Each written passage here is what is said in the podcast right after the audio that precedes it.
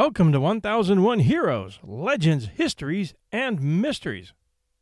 Today's episode is called The Legend of the Lost Dutchman Mine, and it has all the ingredients needed for a great legend a condemned man's dying wish, insatiable greed, fabulous treasure in gold, an old Apache legend, murder, treachery, a treasure map, an old German Dutch prospector named Jacob Waltz, a stubborn old man named Adolf Ruth who just refused to quit searching and paid for it with his life, and the long since sand covered tracks of many men and some women who have disappeared in the Superstition Mountains of Arizona in an effort to find a missing treasure pit called the Lost Dutchman Mine. This episode is an attempt to unravel the mysteries and stories behind the deaths that occurred between 1840 and 1931 specifically, with special attention placed upon the questionable death of Adolf Ruth in the Superstition Mountains in 1931, as there are a lot of things there that just don't add up with that one. And we'll invite you to submit ideas after looking at all the evidence and then presenting our theory. This legend is one of the most incredible tales of treasure ever told, so buckle up. We're headed for the Superstition Mountains in Arizona. The Superstitions are the largest of the mountain ranges surrounding Phoenix and visible from many miles away along the straight roads through the suburbs east of Mesa. These mountains rise steeply above the flat desert to a high point of 5,000 feet, and they're characterized by sheer sided, jagged volcanic peaks and ridges separated by boulder filled canyons, all covered up by saguaro at low elevations, with other cacti and bushes higher up. Water is scarce, usually only found in seasonal pools. Trees are found only at scattered locations, at springs in the canyons, or beside streamways. Hiking is a popular pastime today in these mountains, but most people stick to the trails, carry ample amounts of water, and do not venture near the rugged and rattlesnake filled crevices and rugged rocky areas for their own safety. The trails themselves are long and strenuous, not built for average hikers. Hundreds have wandered in unprepared, become lost, broken arms and legs, passed out from dehydration. Where there, on the canyon floor, temperatures often exceed 115 degrees. And just as many times, Maricopa County rescue teams have searched for them and pulled them out, if they could find them. Early settlers named the hills on account of the many myths and stories told by the local Pima and Apache Indians about the mountains, and tales such as the fabled Lost Dutchman gold mine. The Apaches told Coronado's 1540 expedition that they believed the mountains were a place of dread, where gusts of hot air thundered up from hell's caverns below, and that any man who ventured into those mountains for gold would be cursed by the thunder gods. Of course, Coronado was looking for gold, and the Apaches were both tough and smart, having already heard of Coronado's army's atrocities against weaker tribes, like the Pueblos, so they might have embellished the story a bit. One thing was for sure the Apaches didn't want anyone digging in their mountains. If gold was found, more men would come, and the Apaches, perhaps more than any other tribe, were prepared to fight that to the last man, using the harsh environment that they called home as their best defense. By July of 1847, the first Mormons, led by Brigham Young, had reached the Great Salt Lake Valley in Utah, and the war between the U.S. and Mexico was hurrying toward an end with the signing of the Guadalupe Hidalgo Treaty in Mexico City in 1848, which ceded all land from Mexico to the Pacific to the United States. Just nine days before that treaty was signed, gold was discovered at Sutter's Mill, California. The American West was becoming a very busy place by 1850 and held a lot of hope for a lot of people, but it was dangerous. The Indians, especially the Apaches and the Comanches further south, who had been fighting, raiding, stealing women and children from, torturing and killing each other for centuries up till then, had a new enemy gold hunters. The Peralta family, a large Mexican family based in Compass, Sonora, Mexico, was a mining family, with mines spreading, as legend has it, from California to Arizona, and they did two things very well mining gold and silver, and investing. Most of the wealth of the mining went back to the family in Sonora. The bottom was soon to fall out of their land investment business and their access to mining rights when the treaty giving away all their land was signed in 1848. So it wouldn't be surprising to think they might have invested heavily in the Mexican Revolution. They lost out on that one as well. But one very old legend still does exist that just prior to the end of the Mexican American War, the Mexican revolutionaries hid the treasure that they had been given in an old mission. And in those final weeks, when they knew they were going to lose, they loaded up that treasure from that mission and hid it in a cave in the Superstition Mountains. Now, the Peraltas needed money, and their one good mine in California was producing less and less. They began to seek gold in more dangerous areas, further from Sonora.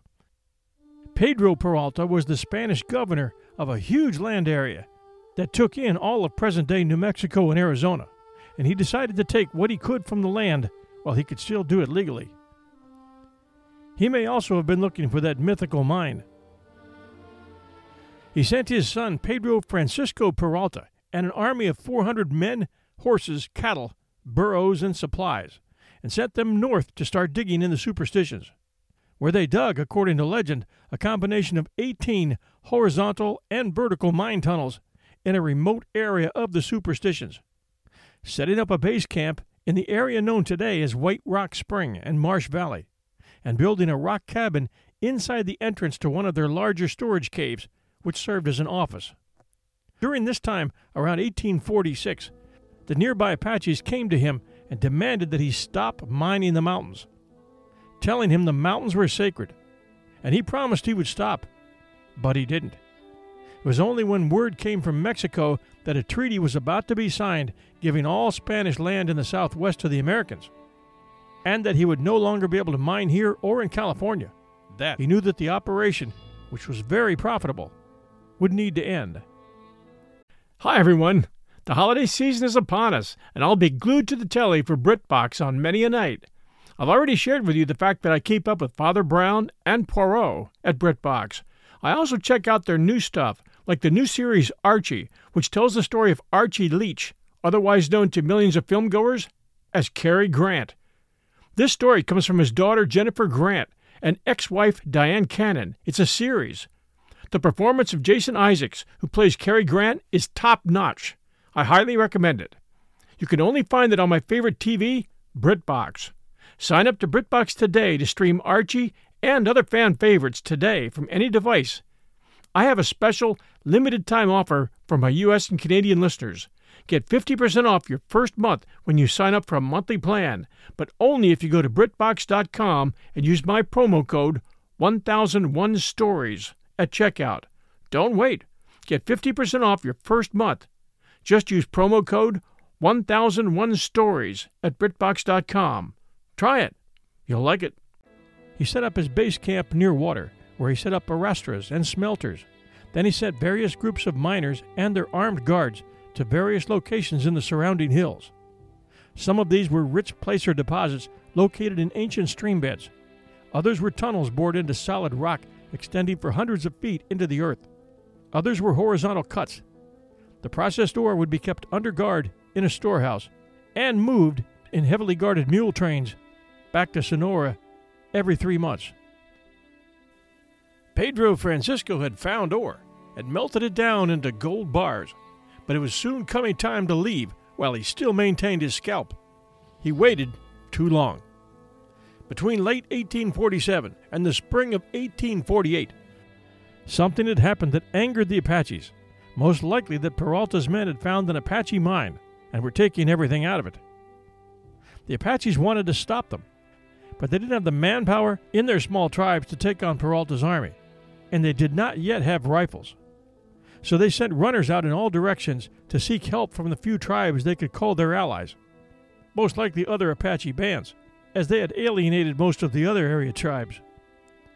The Spanish had made even fewer friends among the Indians in the southwest, and soon the Apaches had a war party.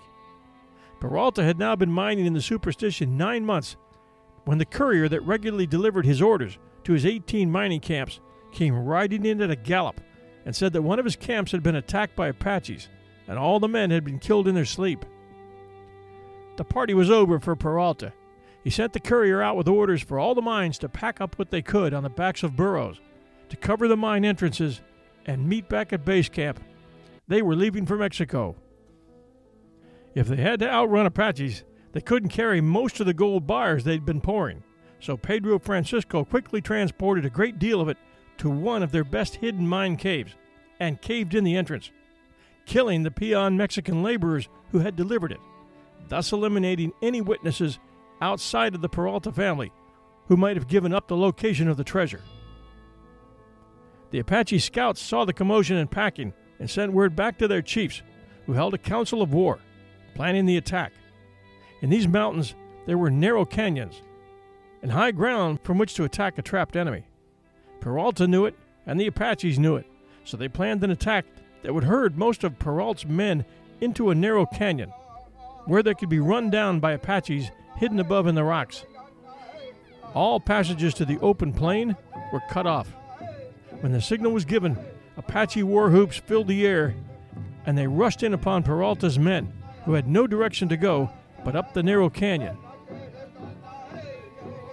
The unarmed miners, just poor Mexican peons who had been picked up as slaves for work in the mines, ran up the sides of the hills and were killed by Apache warriors, mostly armed with stone weapons, some with arrows.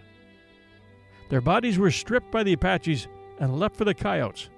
The cattle and mules would feed their hungry camps, and what weapons and ammunition they could find could be used for war. Strewn for five miles along the canyon floor were the saddlebags filled with gold ore and the bodies of the Mexicans who had tried to flee on their slow moving, heavily laden burros. Somehow, Pedro Peralta had managed to escape with little more than a few gold bars his weapons, his horse, and the map showing the locations of the mines and the mine cave in which he had hidden the bulk of his treasure. It was 1848, and Peralta would never return. The site of the initial massacre is still called the Peralta Massacre Site today. The Guadalupe Hidalgo Treaty was signed later that year. Mexico lost what is now known as the American Southwest, the Peraltas could not legally return to the superstitions to recover the treasure. Moving the clock forward 17 years to mid 1865, and only months after the Civil War had ended, a small group of Army troopers who were pursuing a band of Apache came upon 25 skeletons in that canyon. One of those troopers was a man named William Edwards, who soon became one of the first prospectors in the superstitions. The skeletons had no clothing, and while most of the troopers figured that those were the skeletons of Pima Indians killed by Apaches, Edwards disagreed, but wisely kept his mouth shut. He had seen a gold tooth in one of the skulls and suspected that the skull had belonged to a Mexican or Spaniard of good standing. Some time later, Edwards, no doubt driven by the gold fever that ignores all warnings of danger, ventured back into this highly dangerous Apache territory and rode further down the canyon, finding more skeletons as he did so, those indicating that this had been a running battle. He soon came upon a large campsite that had been overrun by the Apache, a well established campsite with buildings that showed it had been lived in and used for a long time.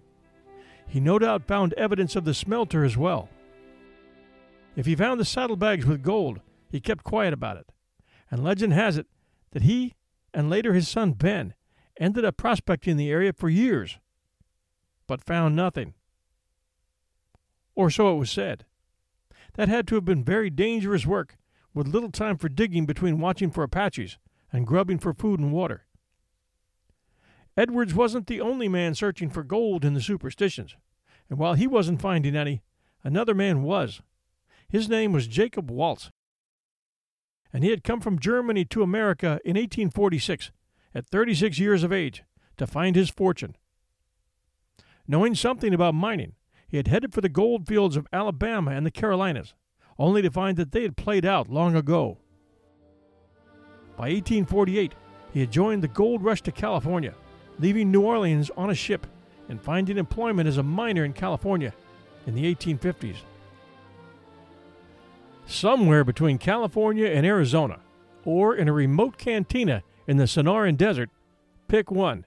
Waltz became a close acquaintance of Miguel Peralta, the son of Pedro, and Peralta decided to share his knowledge of the Arizona treasure with Waltz, as the legend goes. Some say that Waltz saved Miguel's life in a bar fight, and maybe that was the case. That was when old Jacob first heard the story of the Peralta gold mine, from which they had drawn much wealth back in the 40s, sending up bands of trusty peons who always returned in a few months' time, their burros loaded with chunks of the precious gold metal. It's unlikely that Peralta shared a map showing all the mine locations, but he did give Waltz the directions. It was probably Peralta, upon finding out that Waltz was a knowledgeable prospector and had mining experience, who suggested to Waltz and his German friend Jacob Weiser that they become naturalized, applying for citizenship, so they could legally stake a claim anywhere in the U.S. Miguel Peralta would now have a legitimate business partner. Waltz, now 60, applied for naturalization in 1861 and moved north with Miguel, his brother Pedro, and Jacob Weiser, most likely headed for the Superstition Mountains in Phoenix. The year was 1870. Sometime around 1875, old Jacob Waltz walked into a little Mormon owned store in Mesa, Arizona to buy supplies. A young girl remembered him this way. The skin on his face was parched and dry from the desert sun and hard as leather. His beard was almost snow white, and stained by tobacco below his chin. His hands were coarse and calloused, revealing many decades of hard work. He no longer stood erect, for his age was showing. No one at first paid him any attention until he went to pay for his supplies. In his wrinkled hand was a small cowhide poke. He loosed the strings and poured into the counter yellow gold in a matrix of white quartz. Waltz had found a treasure. Although he kept to himself in a little adobe house on the Salt River south of Phoenix, he occasionally needed supplies and would come into Mesa. He was never reported to be in the company of his old friend Jacob Weiser. Unknown to anyone in the area, according to legend, he had shipped over $500,000 worth of gold to his relatives in Germany, but he himself lived meagerly and never showed it. In 1891, when Jacob was 80 years old and living quietly and alone in his small adobe house on the Salt River.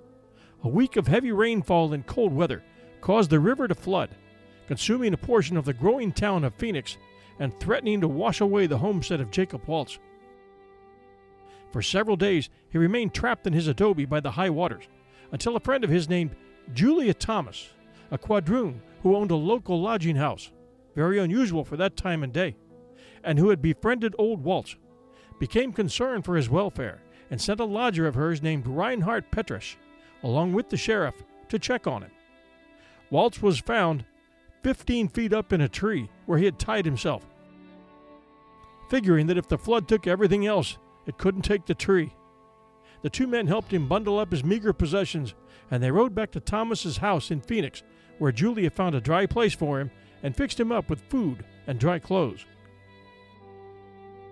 Waltz developed pneumonia from his exposure to the cold during the flood, and Julia did her best to care for him. She knew he had some gold, for he had used it to help her pay off some of her debts after her husband had abandoned her. She assumed that what gold he had was gained from a lifetime of hard work, and at first she had refused to take it. But Waltz had assured her there was plenty more where that came from, and not to feel indebted. Now taking care of him, and knowing that in the shape he was in, he didn't have long to live. His trips to the mountains being done, she began asking him questions of where the gold was. He was to tell her an incredible story. He told her he had met Miguel Peralta in the Sonoran Desert. They had become fast friends, and that Peralta had shared the story of the treasure and the massacre with him. He said that the gold was so rich that you could break the gold bearing quartz off the sides of the vein with your hands and a hammer. Waltz also told Julia that the Peralts had sold him the information necessary to find the mine, which is where the first hole starts to appear in old Jacob's story, because it would be highly unlikely for Miguel Peralta to give that up so cheaply. and unlikely that Waltz would have that much money. I think Miguel and Pablo accompanied Waltz to the mine with an arrangement as to how they would split the fortune, and that Miguel carried a map secreted on his person. Waltz told Julia that when he and Weiser arrived at the initial point within sight of Sombrero Butte, they then proceeded down into a long canyon running north, and then into a tributary canyon which was very deep and rocky, which was densely wooded with a continuous thicket of scrub oak. Upon entering, they heard a hammering on rock, and looked up the steep slope, where they saw two naked Indians breaking rock. Consumed with gold fever, they both drew a bead on the Indians and shot them, killing them on the spot. Before the smoke cleared, as Waltz's story to Julia went, two more emerged from a hole in the earth, and they shot them as well. Another two emerged, and they shot them. The Germans then ran up the hill and found that the naked men weren't Apaches. They were Mexican miners who were prone to work naked or almost naked when working underground. As Waltz's story continued, this was a matter of grave concern because the Mexicans probably had more men nearby. The six murders would be discovered, and Waltz couldn't just claim the mine and work it openly now. Whether the Mexicans were working for someone who had legal rights to the mines, they had no idea. Killing Apaches was one thing, not that there's ever been a good excuse for shooting an unarmed Indian. Geronimo and his band were being hunted all over the area, but murdering Mexican miners was another. Now they tried to cover their tracks. Waltz and Weiser went back out the trail and threw down all the monuments left by Peralta. That had made finding the cave easy. They returned to the slope, finding a very rich cropping of auriferous quartz halfway up to the shaft the Mexicans had been working. Climbed further up and threw the six bodies down the first shaft that the workers had been in, and then closed it up. They then hastily planned to take out what they could in a week, leave, and come back at another time. The shaft they found was more gold than quartz, incredibly rich. It was 75 feet deep, made Mexican style, with flaring walls, making ladders unnecessary. They stayed two weeks before Waltz went to the nearby town of Valencia for more supplies. Upon returning, as Waltz put it, his friend Weiser had been killed by Apaches. After that, Waltz was afraid to stay there alone, so he dragged his partner's body into the tunnel they had made, walled it up, and covered it over. Being superstitious, as he said, he never returned to the spot. Julia shared this story with a reporter named P.C. Bicknell, a newspaper reporter who covered the story for the San Francisco Chronicle in 1895. As the story continues, Waltz returned to his adobe home in Phoenix, and according to Julia's telling of the story, lived a solitary life as a hermit, not making eye contact with anyone when he did venture into town, except for seeing Julia. The story is probably true in parts, but leaves a number of questions. According to one report, Waltz sent a half a million in gold home to relatives, a job which would have kept him very busy. Why did he become a hermit? Guilt over killing the Mexicans? Or for killing his friend? Or possibly for killing Miguel and Pablo Peralta, who might have accompanied him to the location? Maybe the Mexicans he killed in his story to Julia were Pablo and Miguel. That we'll never know. In his last days, while convalescing at Julia's home, Waltz had given Julia precise directions to the cave and the mines that he knew about. In the pre dawn hours of a Sunday morning in October of 1891, Waltz took a turn for the worse, and Julia ran for a doctor. On her way, she passed two men who were headed for the livery stable, and not wanting to leave Waltz alone, she asked them to sit with Waltz until she returned. The two men were Richard Dick Holmes and Gideon Roberts. This was the first time their names would come up in the legend, but their involvement would divide opinion into two distinct camps as the legend grew. When Julia returned, Waltz was dead. We don't know if the two men were there when she returned or not, but we do know from her that Waltz's personal possessions, which were under his bed, were gone when she checked for them. Later, some of it would turn up in Dick Holmes' possession. Documents show that Holmes had some of the ore assayed just weeks after the Dutchman's death, and that he sent some of it to San Francisco to have it made into various jewelry items, including cufflinks and a highly decorative matchbox. Julia did go into the mountains in search of the gold with some heavily armed friends, and although she found the stone cabin, she said she never found a mine. It's very possible that the 1887 earthquake that shook the area covered up the mine entrances for good. She shared the story with some newspapers, sold some homemade treasure maps, and then faded into history. And here's where our tale takes another interesting turn. In 1913, a man named Dr. Erwin Ruth, a veterinarian, had been commissioned by the U.S. government to inspect cattle that were being imported to the U.S. from Mexico.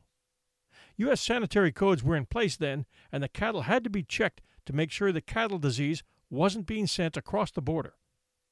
The Mexican Revolution was underway in Mexico at that time, and the U.S. supported General Carranza's efforts in the revolution. Carranza would end up as president of the new republic, which would result in the overthrow of dictator president Porfirio Diaz. Dr. Ruth knew the Mexican language and its people there well and was trusted. During his tenure in Mexico, Ruth had witnessed the capture and execution of a number of revolutionaries. One day he saw guards marching by, escorting a prisoner whom Dr. Ruth recognized as an old friend named Juan Gonzalez, and he asked the soldiers if he could speak to him. They consented, and Gonzalez confided that he was to be lined up against a wall and shot within minutes. Fearing for his wife and children, Gonzalez asked Erwin Ruth if he would please find them and take them to America, where they would be safe. Gonzalez said he had nothing to offer other than some old maps and documents showing the location of some mines in Arizona, which had been owned by his wife's ancestors, you guessed it, the Peraltas. Ruth couldn't save the man, but he did locate the family and got them safe passage to the U.S., where they could start a new life in Texas. He was given the maps by the widow of Juan Gonzalez. He had no interest in chasing down treasure and carried the maps with him on his next trip to Washington, D.C., where his father, Adolf Ruth, lived. For four to five years, Adolf pored over the maps and tried to get Erwin to join him on a search for the treasure. But Erwin wanted no part of it. Finally, Adolf convinced Erwin to take a trip to California with him. But two days into the car trip, Adolf told his son the true nature of the trip. He wanted to find the lost peg leg mine in the Anza Borrego Desert. Erwin was furious that his father had deceived him and upset that his father was fixated on treasure hunting, and this wasn't even connected with the Peralta mines. Dad must have gone deep on researching lost treasure Eventually, Erwin gave in to the plan, thinking that maybe this would take the lust for finding treasure out of his dad once and for all. A few days later, they were pulling the car off the road for a night's rest with the peaks of the Anza Borrego Mountains visible in the distance. As Erwin set up camp, his father took out a flashlight and wandered off into the desert. At night, in the desert, you can get lost easily, and it's cold, the sand giving up the sun's heat quickly when night falls. Hours passed, and Erwin was worried that something had happened to his father. He flashed his car headlights, yelled, honked the horn, but no answer came back. When dawn came, his father still had not returned, and Erwin drove the car to the last ranch they had passed and convinced rancher C. E. Bemis to help, which he did, pulling together some riders. They searched for four days and finally found Adolf lying in a ditch of a dry ravine suffering from exposure, dehydration, and a broken hip, but alive. His hip would later require surgery involving a steel plate, and Adolf Ruth would forever be saddled with a painful limp as a result. But Adolf had too much time on his hands, and he wasn't going to give up his dream. He spent his time researching, checking out old books, writing letters to ranchers in the superstitions and asking them to please send him clippings of any new gold findings out in that area. And when the day came, he packed up and left for Arizona.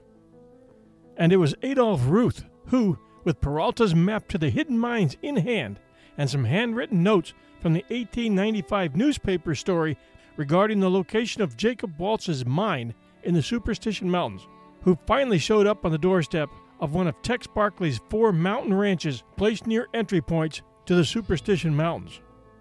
And it was Adolph Ruth who would create the newspaper headlines that ended up bringing hundreds and later thousands of gold hungry men and women to the cursed hell of the superstitions. And many never returned. Join us next week for the incredible story of Adolph Ruth and decide for yourself how he finally met his fate. Was it the Apache curse or was it murder? Some important notes for all of you.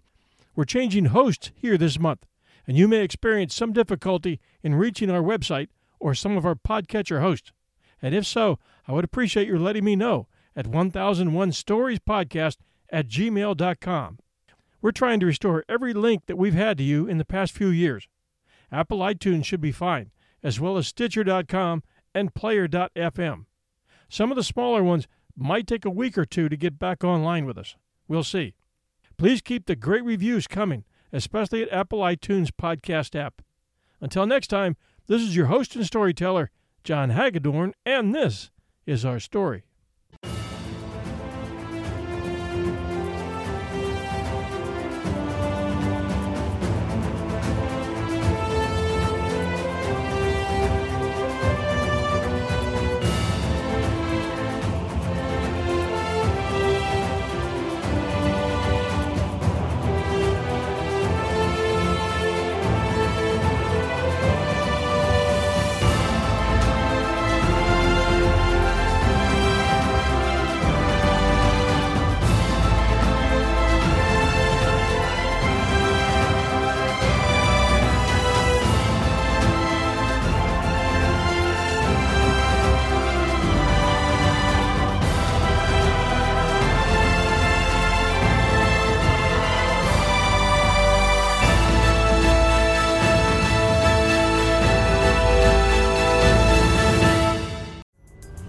Pulling up to Mickey D's just for drinks?